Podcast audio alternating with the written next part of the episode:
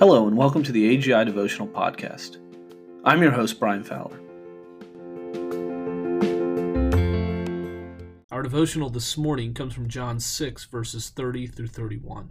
So they said to him, "What then do you do for a sign, so that we may see and believe you? What work do you perform? Our fathers ate the manna in the wilderness, as it is written, 'He gave them bread out of heaven to eat.'"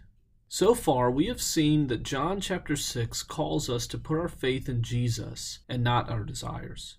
Believing in Jesus means trusting in Him as the Son of God and the Savior of sinners.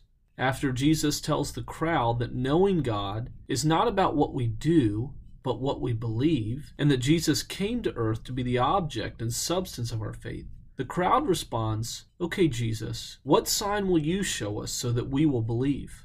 We must see ourselves in the crowd's response. How often do we say to God, "I will believe in you if," or "I will trust you," or "know that you are real," or "know that you love me if"?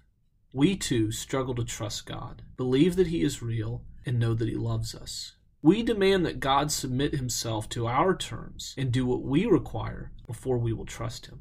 The amazing thing about the gospel is that God does give us a sign and show us His love, but He does it in a very unexpected way.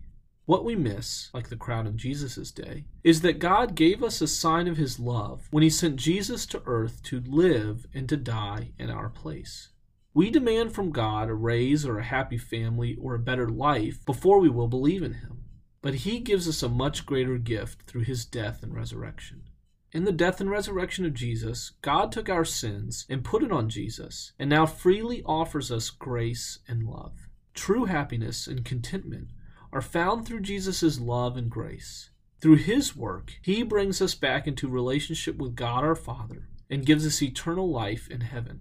All this belongs to us by faith, and the sign of God's grace is the death and resurrection of Jesus.